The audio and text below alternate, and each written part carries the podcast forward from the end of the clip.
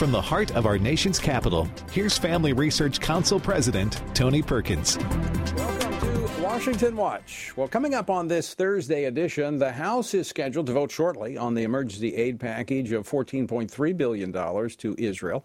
As the House acts, the Senate scare leader Chuck Schumer just agitates. I'm glad that the president issued a veto threat over this stunningly unserious proposal.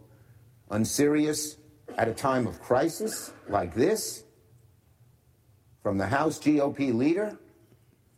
The Senate will not be considering this deeply flawed proposal from the House GOP. We're scheduled to get an update from the House floor when uh, New Jersey Congressman Chris Smith joins us uh, shortly. And voters in Ohio, listen up.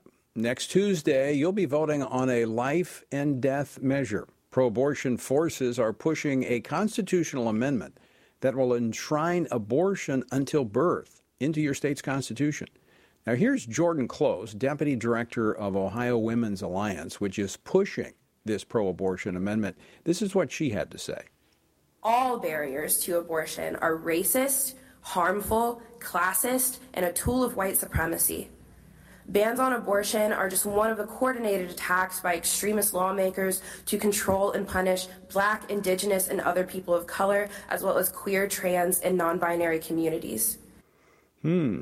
Well, she's one of the spokespersons for this effort to enshrine abortion into the state's constitution. That was close last year, testifying against a pro life measure in the Ohio legislature. So here's a tip for you, even before we talk about it on the program. Pro life voters in Ohio, you need to vote no on issue one. We're going to discuss it more with Ryan Bomberger of Radiance Foundation a little bit later in the program. The attacks on Mike Johnson's Christian faith, uh, well, they continue. One of the latest is that his statement in a church for Christians to vote for Christians is a religious test. Well, the only test here is the history test that the media failed. I'm going to uh, discuss the distorted allegation that Speaker Johnson is trying to impose a religious litmus test for politicians. So you don't want to miss that. As we mentioned yesterday, while anti Semitism is spilling onto the streets of America, the Biden administration has announced a special program to combat Islamophobia. For years, Muslims in America and those perceived to be Muslim have endured a disproportionate number of hate fueled attacks. As a result of the Hamas terrorist attack in Israel and the humanitarian crisis in Gaza, we have seen an uptick in anti Palestinian, anti Arab, anti Semitic, and Islamophobic incidents across America. That was Vice President uh, Kamala Harris in a video announcing their latest identity politics proposal. Well, at the same time, the Biden administration is pressuring Israel to hit pause on its efforts to neutralize Hamas. We're really not just talking about like one pause. What we're trying to do is explore the idea of as many pauses as might be necessary to continue to get aid out and to continue to work to get people out safely, including hostages. That was John Kirby, coordinator for strategic communications in the White House. So, will this enable the terrorist or will it help the hostages? We'll talk with retired Lieutenant General Jerry Boykin in just a moment. And finally, how has the Biden administration's foreign policy, in particular as it applies to Iran, set the stage for the current conflict in the Middle East? And more importantly, what will it take to stabilize that region? We're going to talk with the former Secretary of State Mike Pompeo later here on Washington Watch. Our word for today comes from 1 Timothy chapter 6. But you, O man of God, flee these things and pursue righteousness, godliness, faith, love, patience, gentleness. Fight the good fight of faith. Lay hold on eternal life, to which you were also called and have confessed the good confession in the presence of many witnesses. I urge you, in the sight of God who gives life to all things, and before Christ Jesus, who witnessed the good confession before Pontius Pilate, that you keep this commandment without spot, blameless until our Lord Jesus Christ appearing. Well, today, what Paul lays out in this letter to Timothy appears to be radical concepts, but that is only because, as a society and a nation, we've departed from these biblical principles. But as followers of Christ, our eyes should not be on the world, but on Jesus. We are called to fight the good fight of faith. For more on our journey through the Bible, go to frc.org slash Bible. The Israeli ground assault into Gaza has reached its seventh day, and Israeli officials continue to predict it will be a long and difficult process of eliminating the threat from Hamas. Israeli forces reached the gates of Gaza City earlier today, engaging in close quarter combat with members of Hamas. Now, on the southern edge of the Gaza Strip, evacuations continue into Egypt, with 600 foreign nationals expected to have crossed the border today, including 74 Americans, according to the White House, which is now suggesting Israel push the pause button on their campaign to let hostages out. But wouldn't the ceasefire merely allow Hamas to regroup and attack again? Joining me now to discuss this, General Jerry Boykin, Executive Vice President at the Family Research Council. General Boykin spent the last four years of his 36 year military career serving as the Deputy Undersecretary of Defense for Intelligence. He is also one of the original members of the U.S. Army's Delta Force, which was established to focus on counterterrorism and hostage rescue operations. General, welcome back to Washington Watch. Thank you, Tony. Good to be with you. So I know you're uh, tracking this very closely in, in contact with uh, with some in Israel. What's the latest you're seeing and hearing as the Israeli ground assault continues?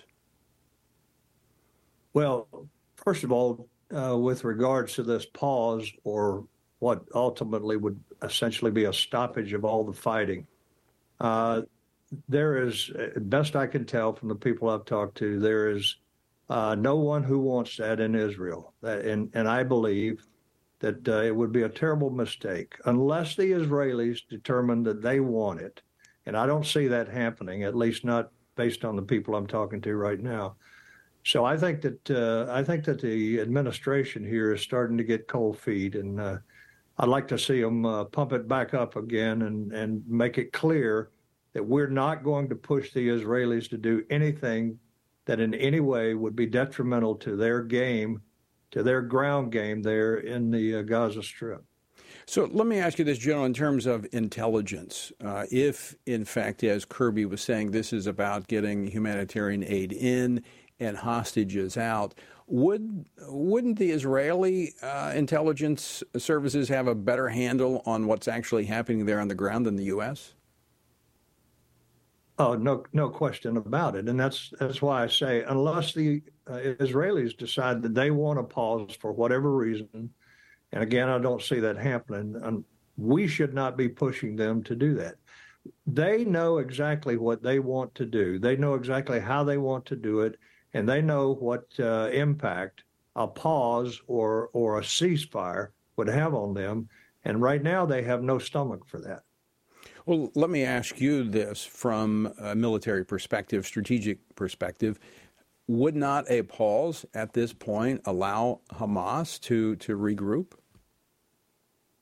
Absolutely. To regroup, refit, uh, resupply, all those things would be done during that. You can't trust these people. And, and, and we all know that. Anyone that's as barbaric as they have been, you can't trust them in any way for anything and uh, right now, I think that uh, I think right now the wind is in the sails of the Israelis. But what we don't want to do is do something that would throw them off their game, that would give the uh, the their enemy Hamas an opportunity to do all those things that you just talked about. So our role in, in what Congress is doing even now as we uh, as we speak, they'll soon be taking up in the House this uh, aid package for Israel is simply supporting our ally Israel, not directing their combat operations from Washington, D.C. Yeah, that's right, Tony. And uh, we need to remember that. That's a very important point. Uh, we are there to support them. We are not there to tell them how to run their campaign. And uh, I'm afraid that we're sliding in that direction right now. And we've got to we've got to resist that temptation and let them fight their own war. Give them what they need. Give them the material that they need. Give them advice if they ask for it. Give them uh, whatever they need. But uh, we cannot run their war for them, and uh, and they don't want that. They're right. not asking for that. They don't want to go down in history as having to call America in to to win the battle for them, so to speak. Well, if, if we go down this path here in the United States and we start telling them how to run their operation, which would suggest that, as you mentioned earlier, that we're getting cold feet, that opens the door for the rest of the international community to start, you know, trying to handcuff them in their ultimate goal of neutralizing the threat from Hamas. That is that is a great point, Tony. Absolutely the world is watching us. They know that we're their strongest ally, and, and in many ways, they are our strongest ally. And uh, they're watching us to see what we're doing. And I think that the fact that the, the president is calling for a pause, for example, uh, is something that is not going to help this situation here because when we start talking like that, uh, I think what the rest of the world sees is they sees our they see our weakness coming out once again, and uh, we're going to have to stand with Israel, and that's all there is to it. And uh, and they will fight their own war. They will win this war. They're going to be successful. But when we start talking about a pause after the president uh, or the prime minister of Israel has said we are going to destroy Hamas when we start talking about pauses and ceasefires and that type of thing, that gives all of the people in the world that are watching us as the as Israel's number one ally, that gives them a moment to say, well, maybe the Americans are really not all into this. You don't have to be a brain surgeon to see the connection here between the president talking now about a pause and the backlash that he's getting from the pro-Palestinian uh, agitators here in the United States. I mean, even as we uh, opened the show with last night, the Biden administration announcing a new program to fight Islamophobia. Tony, I tell you that that is actually embarrassing that we're doing that.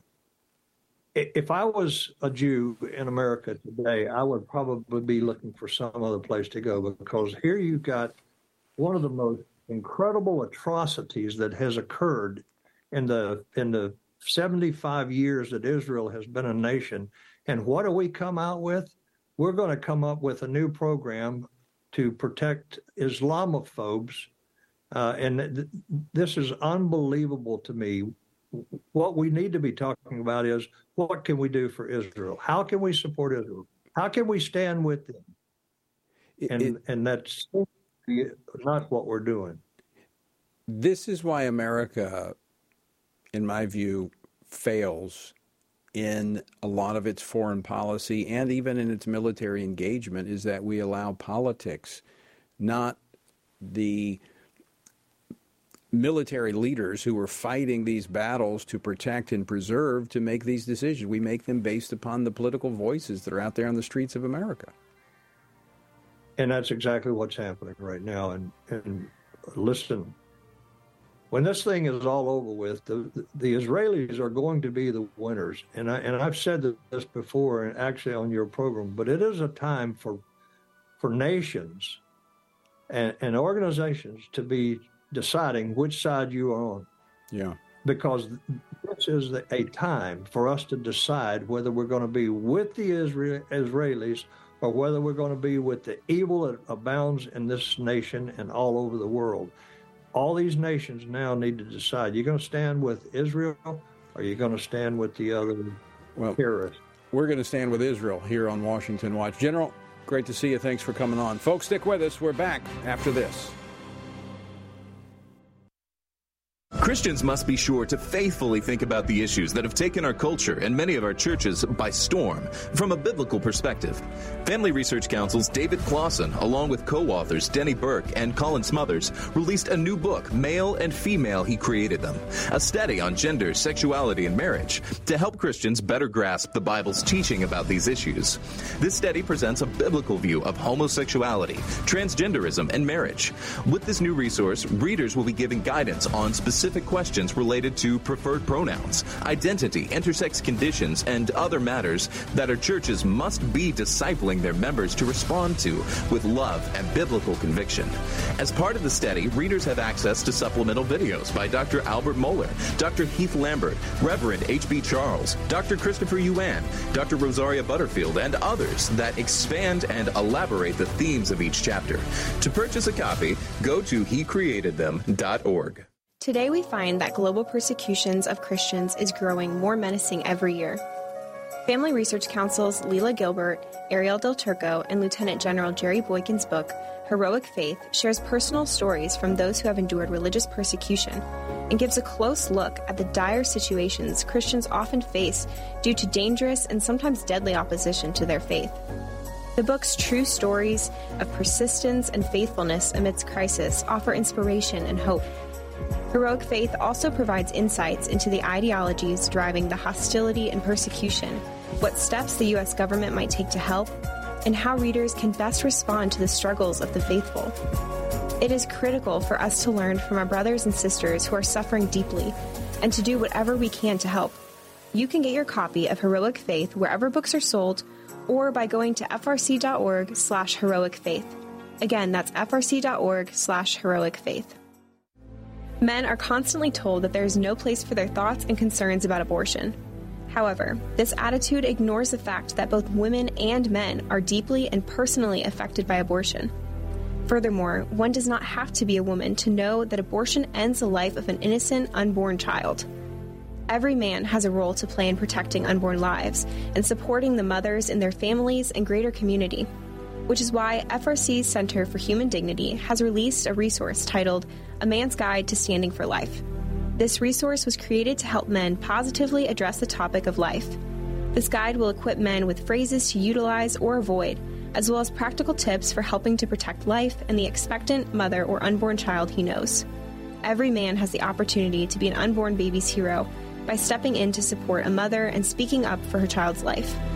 Get this free guide at frc.org slash prolifemen to learn more about the important role men play in protecting unborn lives.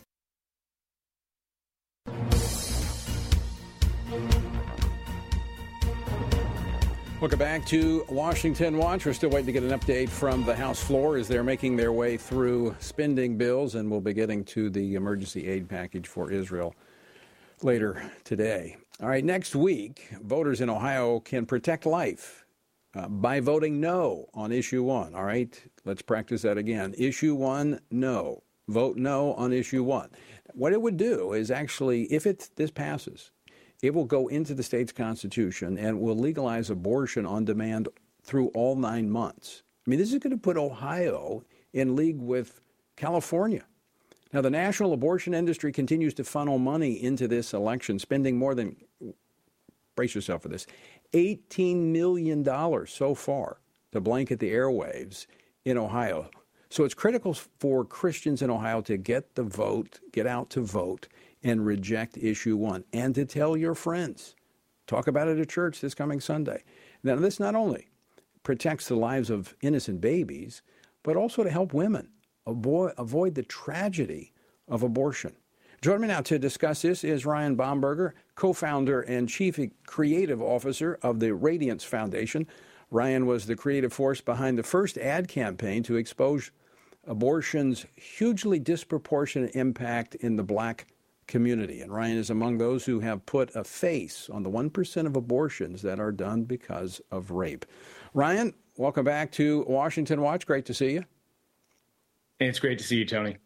Let's talk about issue one in Ohio. The abortion industry is funneling cash into this ballot initiative to place abortion on demand into Ohio's state constitution. Now, you actually honored your mother for giving birth to you. You were put up for adoption. Not only did she save your life, but her decision also saved her from the tragedy of abortion and a lifetime of regret. You know, I, I am that 1% used 100% of the time to justify abortion. I was conceived in rape, but I was adopted in love. And what we often forget is that abortion has a tremendous impact on women, regardless of the reasons for the abortion. So there are physiological, psychological, emotional consequences of abortion. And the pro abortion side doesn't ever want to talk about that. They want to talk about the incredible regret that women feel post abortively, the incredible regret that men feel. I mean, 75% of men who were involved in that decision also regret it. So they don't ever want to talk about the the, the casualties of abortion. They pretend that it's health care. And quite honestly, if abortion is health care, then, then slavery was job care. Yeah, I mean, 55% of women who describe themselves as pro choice struggle emotionally after an abortion, as you pointed out, as 78% right. of pro choice men do. But there, there are other consequences. I mean, many of them find themselves ad- addicted to substances, uh, substance abuse, depression, uh, suicide. I mean, there, there, are many things that the, the pro abortion community doesn't want to tell you about.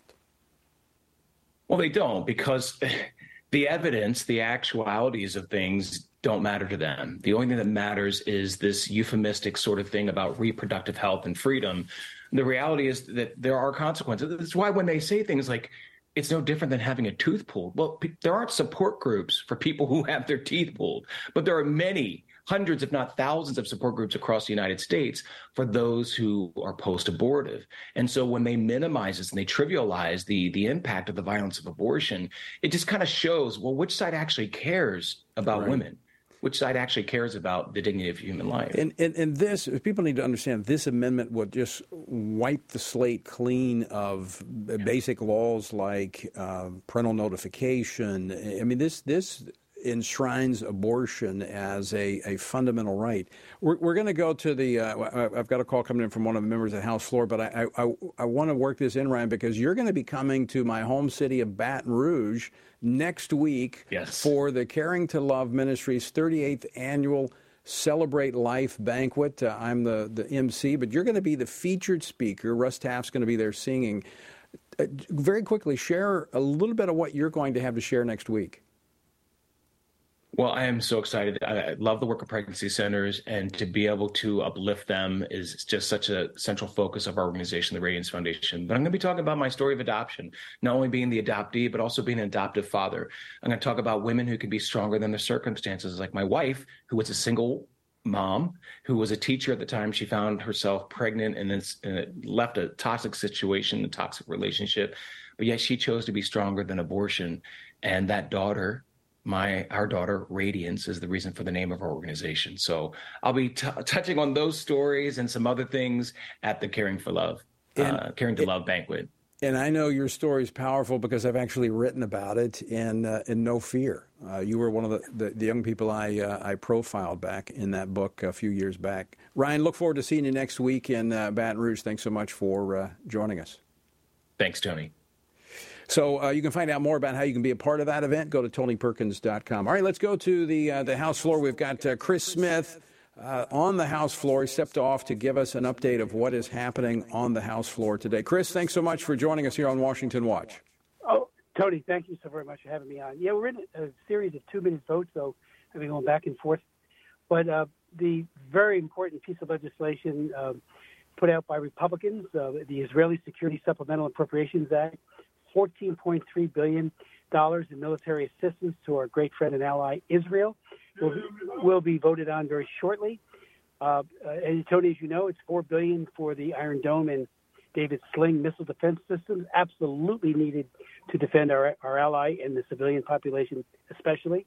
And then more money for other, uh, you know, important provisions like foreign military financing and, and um, artillery and munitions production, and all the rest.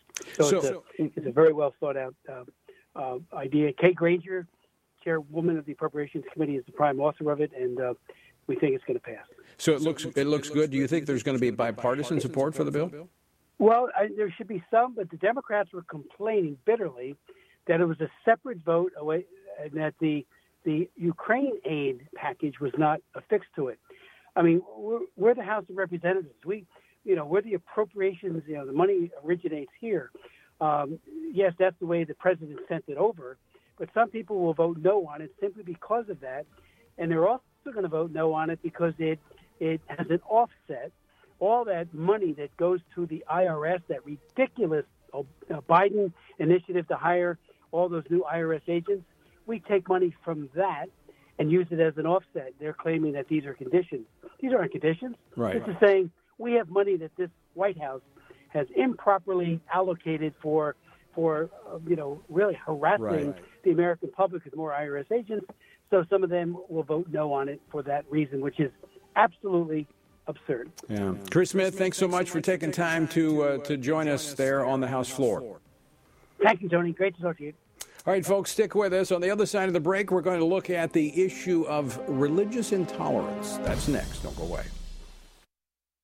Christians must be sure to faithfully think about the issues that have taken our culture and many of our churches by storm from a biblical perspective. Family Research Council's David Closson, along with co authors Denny Burk and Colin Smothers, released a new book, Male and Female He Created Them, a study on gender, sexuality, and marriage to help Christians better grasp the Bible's teaching about these issues. This study presents a biblical view of homosexuality, transgenderism, and marriage. With this new resource, readers will be given guidance on specific questions related to preferred pronouns, identity, intersex conditions, and other matters that our churches must be discipling their members to respond to with love and biblical conviction. As part of the study, readers have access to supplemental videos by Dr. Albert Mohler, Dr. Heath Lambert, Reverend H.B. Charles, Dr. Christopher Yuan, Dr. Rosaria Butterfield, and others that expand and elaborate the themes of each chapter. To purchase a copy, go to hecreatedthem.org. Today, we find that global persecutions of Christians is growing more menacing every year. Family Research Council's Lela Gilbert, Ariel Del Turco, and Lieutenant General Jerry Boykin's book, Heroic Faith, shares personal stories from those who have endured religious persecution and gives a close look at the dire situations Christians often face due to dangerous and sometimes deadly opposition to their faith.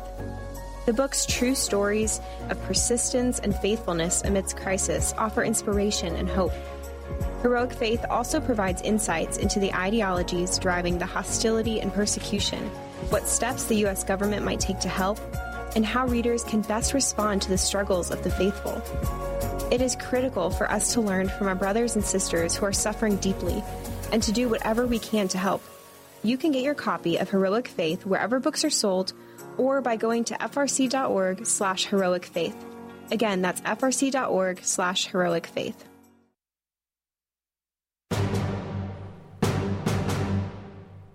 Welcome back to Washington Watch. Good to have you with us. Well, over the last week, one of the many attacks on Mike Johnson's Christian faith by the so called media has been that he, quote, believes in a religious litmus test for politicians. Now, this claim by the uber leftist publication Mother Jones, which the legacy media will often echo or give lift to, published this article in part, and I read, quote, Though Johnson now is second in the line of presidential succession, we're still finding out basic and important facts about him and how he sees the world. This includes his alarming record as a hardcore conservative cultural warrior motivated by a Christian fundamentalist belief who has fiercely opposed gay rights. Now, let me insert what that means. That means he has supported natural biblical marriage. Now, back to the article called for a total nationwide ban on abortion, proposed the end of no fault divorce, and urged a return to 18th century values. End quote. Then he goes on to say, one more significant thing I've discovered is that Johnson's Johnson appears to believe in a religious litmus test for politicians. End quote. Now, all of this, most of which is exaggerations or distortions of what was actually stated, comes from a seminar that Mike and his wife Kelly taught. Now, I happen to know a little bit about this. Not only was I at the seminar and taught a portion of it, but the course Mike and Kelly taught was based on a God and government course that I've taught going back 25 years. Now, let me go back to the article from Mother Jones. Quote Johnson was telling the folks in the pews that the only political candidates deserving support are those who share this worldview and who embrace the notion that the United States has been a Christian nation. This, he says, smacks of Christian nationalism and appears to be a religious test for politics. Unquote. Now, this guy or person, I assume it's a guy, didn't check to, I didn't check to see what their preferred pronouns were, but it's obvious they, them, doesn't understand Christianity. In fact, them doesn't understand American history either. Let me explain what Mike was actually talking about. As Moses led Israel out of Egypt with the goal of going into the land of promise, Moses' father in law, Jethro, gave him advice about putting together a decentralized government. And by the way, a decentralized government keeps power from being consolidated in one place. And that's why we have a federalist system of government. It's a deterrent to corruption and tyranny. We read about this, Exodus 18:21. Moreover, look for able men from all the people, men who fear God, who are trustworthy and hate a bribe, and place such men over the people as chiefs of thousands, of hundreds, of fifties, and of tens. Now, these qualities of leadership are actually echoed in the New Testament by Paul. Paul, in his letter to Titus, was telling him to uh, look for certain qualities in church leaders. We read this in Titus 1 7. For an overseer, that is a leader, as God's steward, must be above reproach. He must not be arrogant or quick tempered or a drunkard or violent or greedy for gain, but hospitable, a lover of good, self controlled, upright, holy, and disciplined. I don't think it is a misapplication, nor do I think we would go wrong by using the same criteria to evaluate political leaders. Now, similar sentiments were stated by John Jay, one of our nation's founders and the first Supreme Court Justice of the Supreme Court. This is what he said quote, Providence has given to our people the choice of their ruler, and it is the duty as well as the privilege and interest of our Christian nation to select and prefer Christians for their rulers, end quote. Whoa, so how does this line up with a prohibition against a religious test laid out in Article 6, Clause 3 of the Constitution? Well, let me read that portion of the Constitution. Quote The senators and representatives before mentioned, and the members of the several state legislatures and all executives and judicial officers, both of the United States and of the several states, shall be bound by oath or affirmation to support this Constitution. But then it goes and states this But no religious test shall ever be required as a qualification to any office or public trust under the United States. End quote. What does that mean? Well, as it was originally intended, the federal government could not require a religious act or profession to be made in order to hold a public office. It did not apply, by the way, to the states until the Supreme Court expanded it in 1961. This has absolutely no bearing on who or how voters select their candidates. As Christians, we should vote for candidates who align with biblical truth. You have every right to know whether a candidate for office fears God and has a biblical worldview. These same voices in the media who are attacking Speaker Johnson were the ones criticizing evangelicals for not using a religious test when they voted for Donald Trump. If I had a dollar for every time I was asked, How can you support a man who's been married three times and done X, Y, and Z? I could retire. And I'm sure that that would make some on the left very happy. But here's the truth I did apply this test in 2016 and 2020. In 2016, I supported Ted Cruz until he dropped out when it was a, and then it became a choice between Hillary Clinton, who had championed abortion around the globe, and Donald Trump, who had embraced conservative, biblically aligned policies. So, in my personal capacity, I chose Trump. Now, I've spent the last 25 years identifying and working with men and women that God has raised up to serve in public office. Those who fear God, are trustworthy, and are guided by truth so that they are not easily corrupted. Call it a religious test if you like, but what it is in reality, it's voters preferring good people so that we might have good government. Don't go away. We'll be back with more Washington Watch right after this.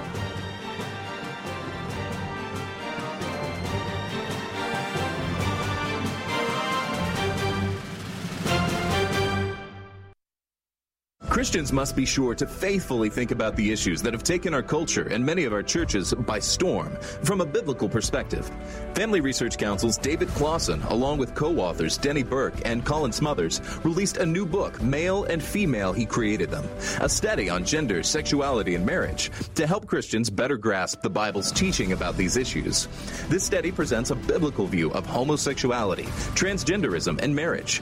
With this new resource, readers will be given guidance on specific specific questions related to preferred pronouns, identity, intersex conditions, and other matters that our churches must be discipling their members to respond to with love and biblical conviction. As part of the study, readers have access to supplemental videos by Dr. Albert Mohler, Dr. Heath Lambert, Reverend H.B. Charles, Dr. Christopher Yuan, Dr. Rosaria Butterfield, and others that expand and elaborate the themes of each chapter. To purchase a copy, go to hecreatedthem.org. Today, we find that global persecutions of Christians is growing more menacing every year. Family Research Council's Lela Gilbert, Ariel Del Turco, and Lieutenant General Jerry Boykin's book, Heroic Faith, shares personal stories from those who have endured religious persecution and gives a close look at the dire situations Christians often face due to dangerous and sometimes deadly opposition to their faith. The book's true stories of persistence and faithfulness amidst crisis offer inspiration and hope. Heroic Faith also provides insights into the ideologies driving the hostility and persecution, what steps the U.S. government might take to help, and how readers can best respond to the struggles of the faithful. It is critical for us to learn from our brothers and sisters who are suffering deeply and to do whatever we can to help. You can get your copy of Heroic Faith wherever books are sold or by going to frc.org slash heroic faith. Again, that's frc.org slash heroic faith. Men are constantly told that there is no place for their thoughts and concerns about abortion. However, this attitude ignores the fact that both women and men are deeply and personally affected by abortion. Furthermore, one does not have to be a woman to know that abortion ends the life of an innocent, unborn child. Every man has a role to play in protecting unborn lives and supporting the mothers in their families and greater community, which is why FRC's Center for Human Dignity has released a resource titled a Man's Guide to Standing for Life. This resource was created to help men positively address the topic of life. This guide will equip men with phrases to utilize or avoid, as well as practical tips for helping to protect life and the expectant mother or unborn child he knows. Every man has the opportunity to be an unborn baby's hero by stepping in to support a mother and speaking up for her child's life. Get this free guide at frc.org slash prolifemen to learn more about the important role men play in protecting unborn lives.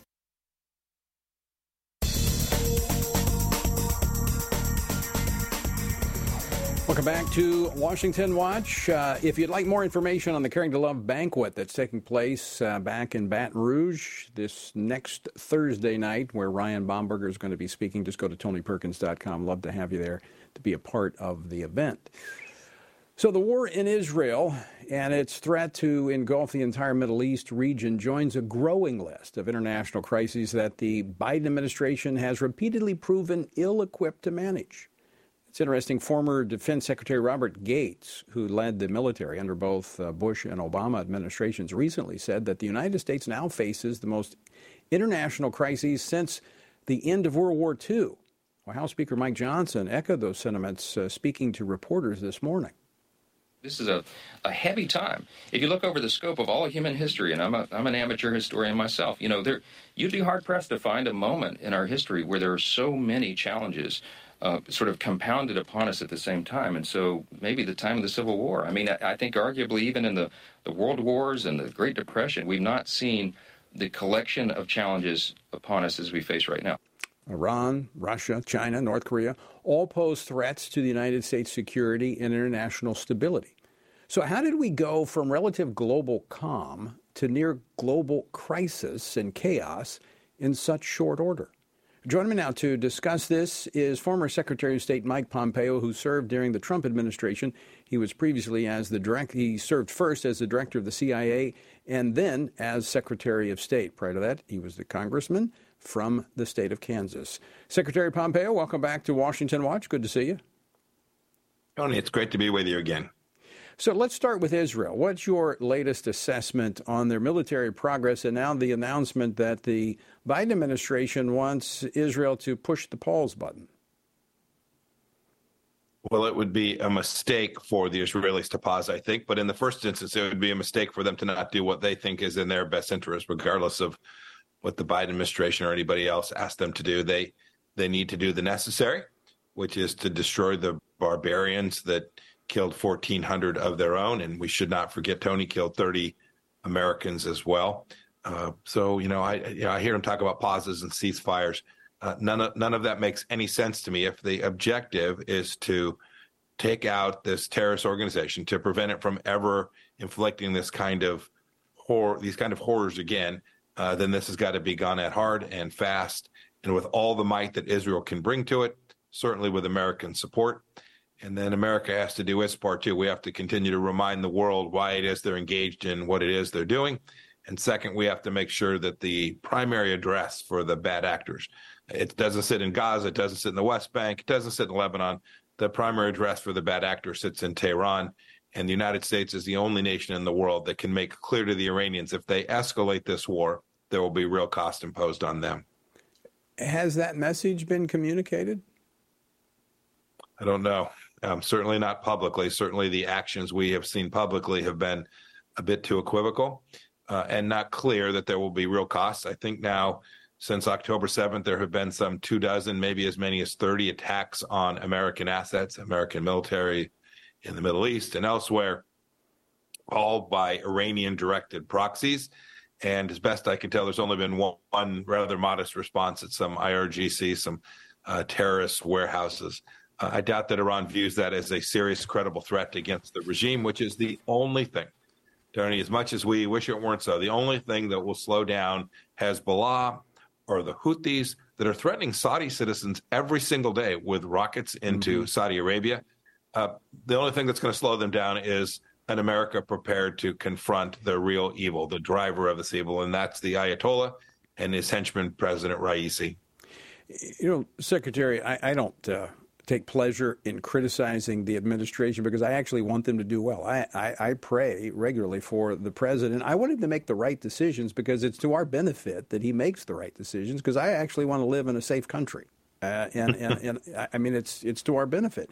But there, there's a, there's a, there's a conflict in worldviews in, in many ways between the Democratic and the Republican parties. There, there's a propensity on the left to simply want to maybe do conflict containment, where on, on the left we understand that evil doesn't know boundaries. And so it's like what we see with Israel, it is, it is neutralizing the, the threat.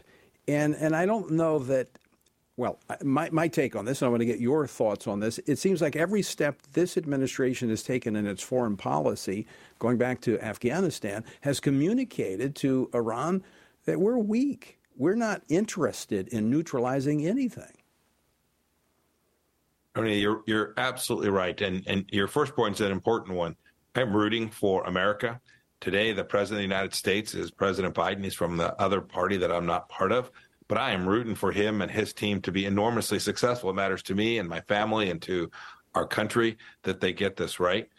Unfortunately, um, they have take they have taken a view that you can use uh, sweet words and American money and diplomacy to push back against evil, right?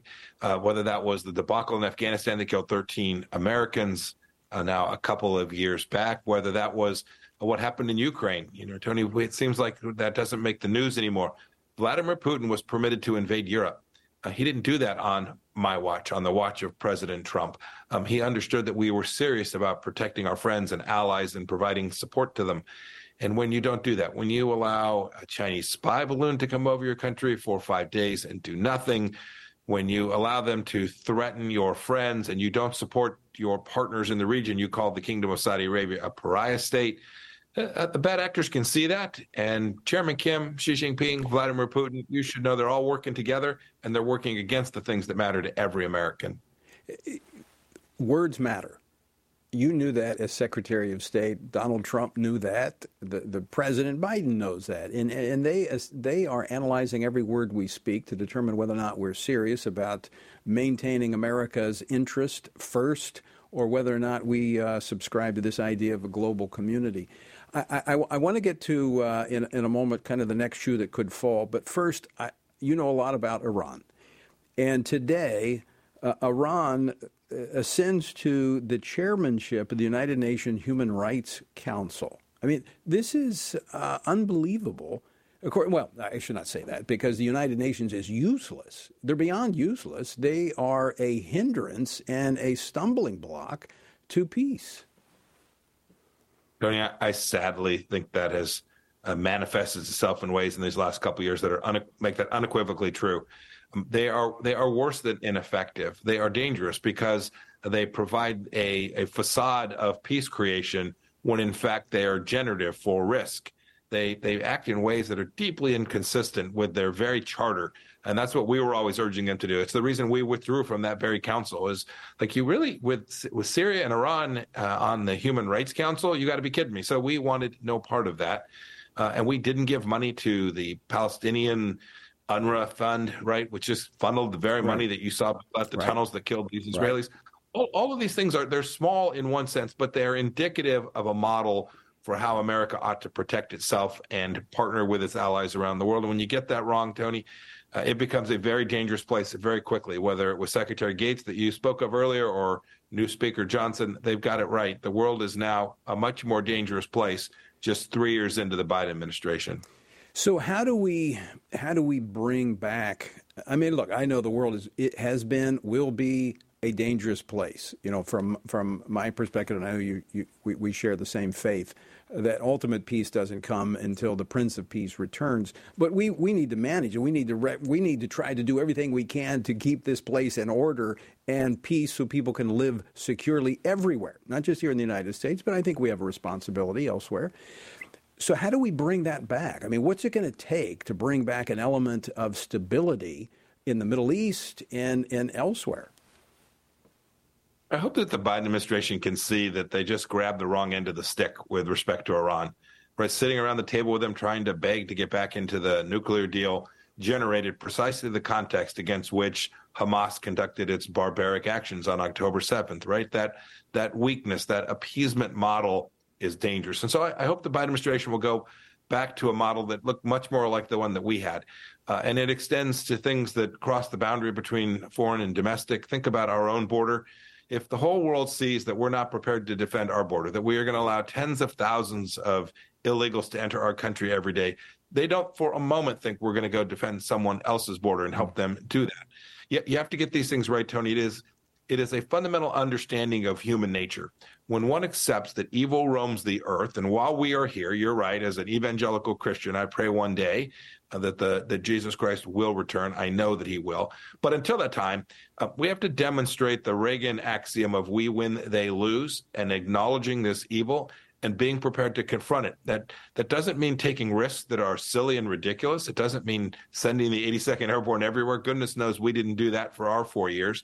But we drew red lines that made sense for our country and when someone crossed them, we defended them precisely as we promised the world that we would you know, no, no, apologies needed for being strong and providing security and peace for a large chunk of the world. I mean, that's what America's role has been. And I agree. We don't need to be overly aggressive, but you know, there's a responsibility comes with those who have been given a lot. And this country has been given a lot, and we have a responsibility to to use it wisely. I'm concerned. Look, I, am an optimist. Again, I'm, I'm rooting that we'll do this mm. right, but I'm very concerned about uh, uh, another country that you and I both know are, is probably our greatest enemy, and that is China. You, tried to keep them, in, and I think, think did a pretty good job keeping them in check as Secretary of State.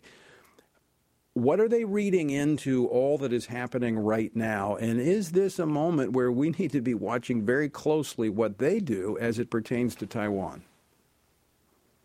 Uh, undoubtedly, Tony uh, of all of these threats, the one that truly can change the way our children and grandchildren live is the Chinese Communist Party led by Xi Jinping. Uh, there's there's no doubt about that. A very very big military, uh, 1.4 billion people, uh, a big economy too. That matters. Uh, he's he's watching how we behave. He's going to see whether we give up uh, in Ukraine or whether we stay at it. He's going to watch. Are we doing that while still making sure that we're doing the hard work that needs to be done? Power projection in the Pacific, the, the area in which he will begin to expand his hegemonic empire. And then he's certainly watching um, do do we let our friends and allies do what they need to do? That is, will we let the Japanese, will we let the South Koreans, will we permit them to do the hard work of preparing to defend their own countries, and will we support Taiwan, giving it the tools and, and intelligence collection capabilities that it needs in order to defend itself? If he sees us walk away from our friends, if he thinks that we will tire too quickly, Tony, that is a bad sign. It's something that, that Xi Jinping will see, and he'll begin to extend his influence and power in ways that are even deeper than what he's doing on social media today, where he is shaping the minds of our children. Well, and we see in the foreign policy of this administration, they're pushing what I call the uh, the the unholy uh, trinity of abortion, LGBTQ, and climate, and they're driving many of our our partners away because they're putting strings on our foreign aid, and they're driving them in, into the arms of China, especially in Africa. Uh, in fact, I just saw where President Biden wanting to remove four countries from the special trade status uh, in Africa. I mean, this is pushing them right into the arms of China. And and we'd seen Tony too. We'd seen what this administration did, essentially swapping out as a priority climate change uh, for what we worked on, which was religious freedom. Uh, right. Make no mistake about it. Um, when we go to Xi Jinping and tell him, "Hey, we want to work on climate change with you," he smiles and nods and builds another coal-fired power plant. when, when we talked seriously about tolerance and religious freedom, about the Catholic Church inside of China, about the the the million Muslims that are held in their camps, the Uyghur camps in the western part of China, when we spoke to those things, we we united the world uh, against the threat that people could see challenging just the most fundamental basic human rights that everyone of every faith can understand matter. Uh, and extend if you trade that out for climate, uh, I think Xi Jinping says these are not serious men and women. These are not people who actually understand humanity and human dignity. And when he sees that, he says they're no different than us. They're no better than us. Uh, and I'm gonna I'm going to demonstrate that to the world. And he'll find lots of adherents, whether that's in South America or in Africa or in Southeast Asia. He will he will see American weakness and decadence, and he will promote it. And when he sees those things, he'll move more aggressively. Tony, it is true every time in in the civilization's history. Strong civil societies, people who have a foundational understanding of who they are and their faith, are much more prepared and capable of protecting their own people. And, and, and Mike, you just hit on how an administration shapes the international conversation. When the Trump administration was in position and you were Secretary of State, and, and you said repeatedly that religious freedom was your number one foreign policy objective, and we had the chance to work together when I was at the Commission, the U.S. Commission on International Religious Freedom. That was a discussion globally. I remember having those conversations with uh, even Islamic country leaders. Now, you're absolutely right. It's about climate, it's about abortion, it's about the LGBT agenda. Religious freedom doesn't even get a peep from world leaders now as a result of this. Uh, Secretary Pompeo, always great to see you. Thank you so much for uh, being generous with your time today. Great to talk with you. Hope you're doing well. Thank you, Tony. It's great to be with you, and it's a blessing to work with you on religious freedom all around the world. It was, and it was fun to be with you today too. Well, we're going to keep that work up. So uh, let's let's team up and do some Amen. other stuff. All right, folks. This is another example of how elections have consequences. It is such a stark contrast. Okay, a world always dangerous, but yet there was relative calm. There was a conversation about religious freedom, and I, I literally had conversations with Islamic country leaders about that. And they were working to change their laws. Not anymore. We have a, a world on fire, and religious freedom is being lost. Elections have consequences. Pray, pray. All right, folks, we're out of time for today. Thanks so much for uh, for being with us. Pray, vote, stand. We've got to vote. Until next time, I leave you once again with the encouraging words of the Apostle Paul found in Ephesians 6, where he says, When you've done everything you can do, when you've prayed, when you've prepared, and when you've taken your stand, by all means, keep standing. Washington Watch with Tony Perkins is brought to you by Family Research Council and is entirely listener supported. Portions of the show discussing candidates are brought to you by Family Research Council Action. For more information on anything you've heard today, or to find out how you can partner with us in our ongoing efforts to promote faith, family, and freedom, visit TonyPerkins.com. Also, to leave a comment about Washington Watch, call our watch line at 1 866 372 7234. That's 1 866 372 7234.